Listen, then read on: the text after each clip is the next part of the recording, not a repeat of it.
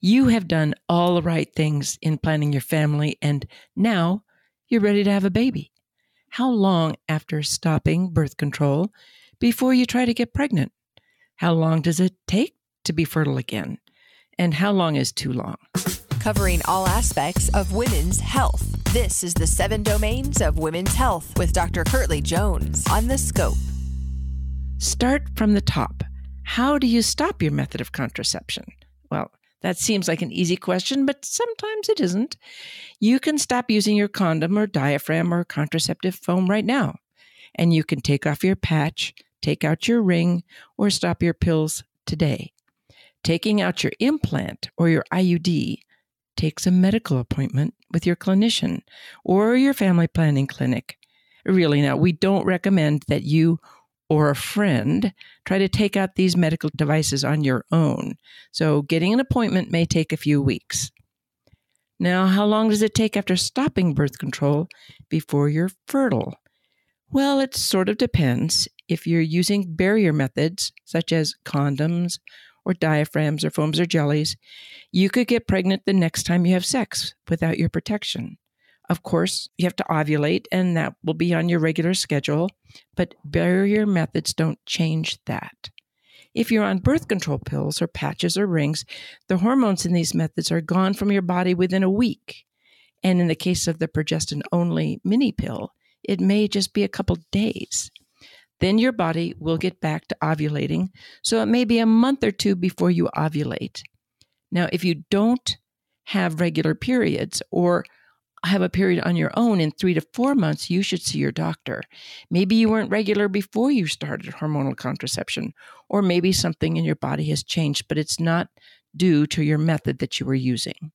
If you use an implant, the hormones from the implant will be gone in a couple days, and then your body will get back to ovulation in a month or so, or sometimes in a week. If you're using a copper IUD, you'll be fertile the first time you have sex after it's removed if you're ovulating that day. But you probably won't be fertile on exactly the day that you have it removed, but maybe the next day. If you're using a hormonal IUD, the hormones will be gone from your body in the week after it's removed, and you should be back to ovulating either next day or next week with the normal uterine lining within a month or so. Of course, there are very rare cases in which the IUD or the implant didn't come out all the way, or you thought it was out and it wasn't. And in those situations, there may be a delay in fertility until the implant or the IUD is completely removed, but this is very rare. If you're using the Depo-Provera shot, the hormone in the shot is in your muscle for months, and it may take as many as 10 months from the last shot before you ovulate again. Of course, as the shot is designed to be given every three months, you may be fertile in as little as four months after the last shot because return to fertility is delayed and a little compared to other methods, we usually counsel women who are hoping to get pregnant in the next year but don't want to get pregnant right now to use a method other than Depo-Provera. Now, when can you try to get pregnant? Do you have to wait a while? We used to think that women were less fertile or more likely to have a miscarriage if they got pregnant immediately after discontinuing a hormonal contraceptive method. We have clinical data that says now it's not so.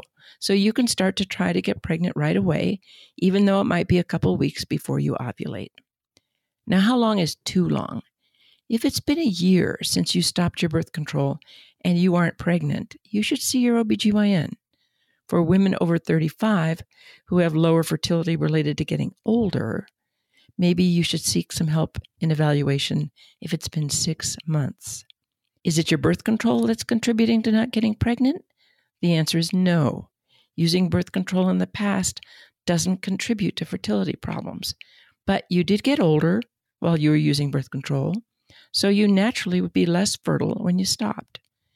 How can we be so sure that birth control doesn't cause fertility problems we don't have a randomized control trial of women using different kinds of birth control compared to women who are abstaining from sex and then seeing which group of women got pregnant first. But that would be an amazing study to do. However, 22 studies that enrolled a total of 15,000 women who discontinued contraception were looked at, and the rate of pregnancy was 83% within the first 12 months of contraceptive discontinuation. Now, that's not significantly different for hormonal methods and IUD users, and it's not significantly different than women who weren't using birth control before they started to try to get pregnant. The study also showed that how long a woman used contraception did not significantly affect the time to fertility when you take into account the age of the woman. The amount of time it takes to get pregnant is a function of a lot of things. It's your age, your weight, conditions in your pelvis, such as infections or endometriosis, how regularly you ovulate, how often you have sex, and of course, the fertility of your partner. So make decisions about when to start your family or increase your family based on conditions that matter to you and your family, and not because you're afraid that your longer use of birth control will make a difference. Longer use of hormonal contraception may actually decrease the risk of your having problems because it lowers your risk of conditions in the pelvis, such as endometriosis and some types of ovarian cysts. And here's hopes for the family of your dreams. And thanks for joining us on the scope.